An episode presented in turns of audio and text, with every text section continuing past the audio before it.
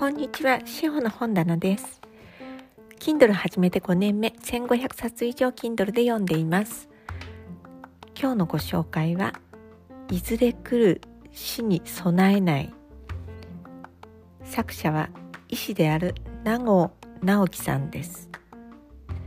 直樹さんは自治医大を卒業後、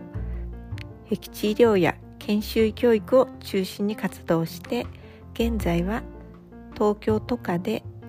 クリニックを開業しています。その名郷さんが患者さんの死人の死について考えた本です。今まで病院では医療は患者さんを良くしよう生かすということを中心に考えてきました。名郷さんはおそらく地域の患者さんを見てきて下り坂の哲学。人間が老いていくところ死に向かうところの下り坂について考えています。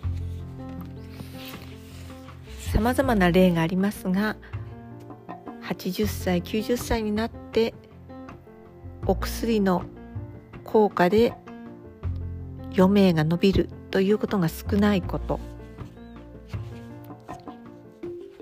そんなことを、えーと、データをもとにお話しされてるところもありますし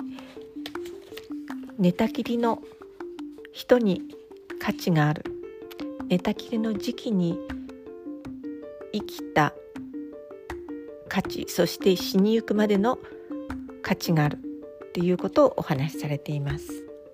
お話というかこの本の中で書かれています、えー、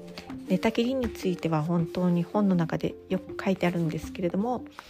寝たきりは死につながります、えー、でもその寝たきりを受け入れることでよりうん生き生きがいじゃなくて死にがいを作ることができるのではないかっ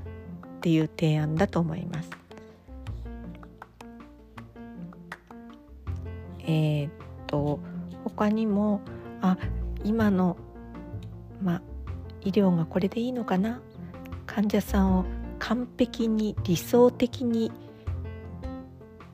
生きさせるための医療よりも不完全さを受け入れてうんこう枯れていくというか力がなくなっていくのを受け入れられるような医療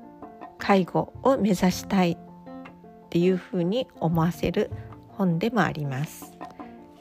えっと、これは私が今受けている聞く力を伸ばすという人類学者の磯野真帆さんのセミナーの中で紹介された本なので読んでみました読んでよかったと思います志保の本棚お聞きくださりありがとうございました。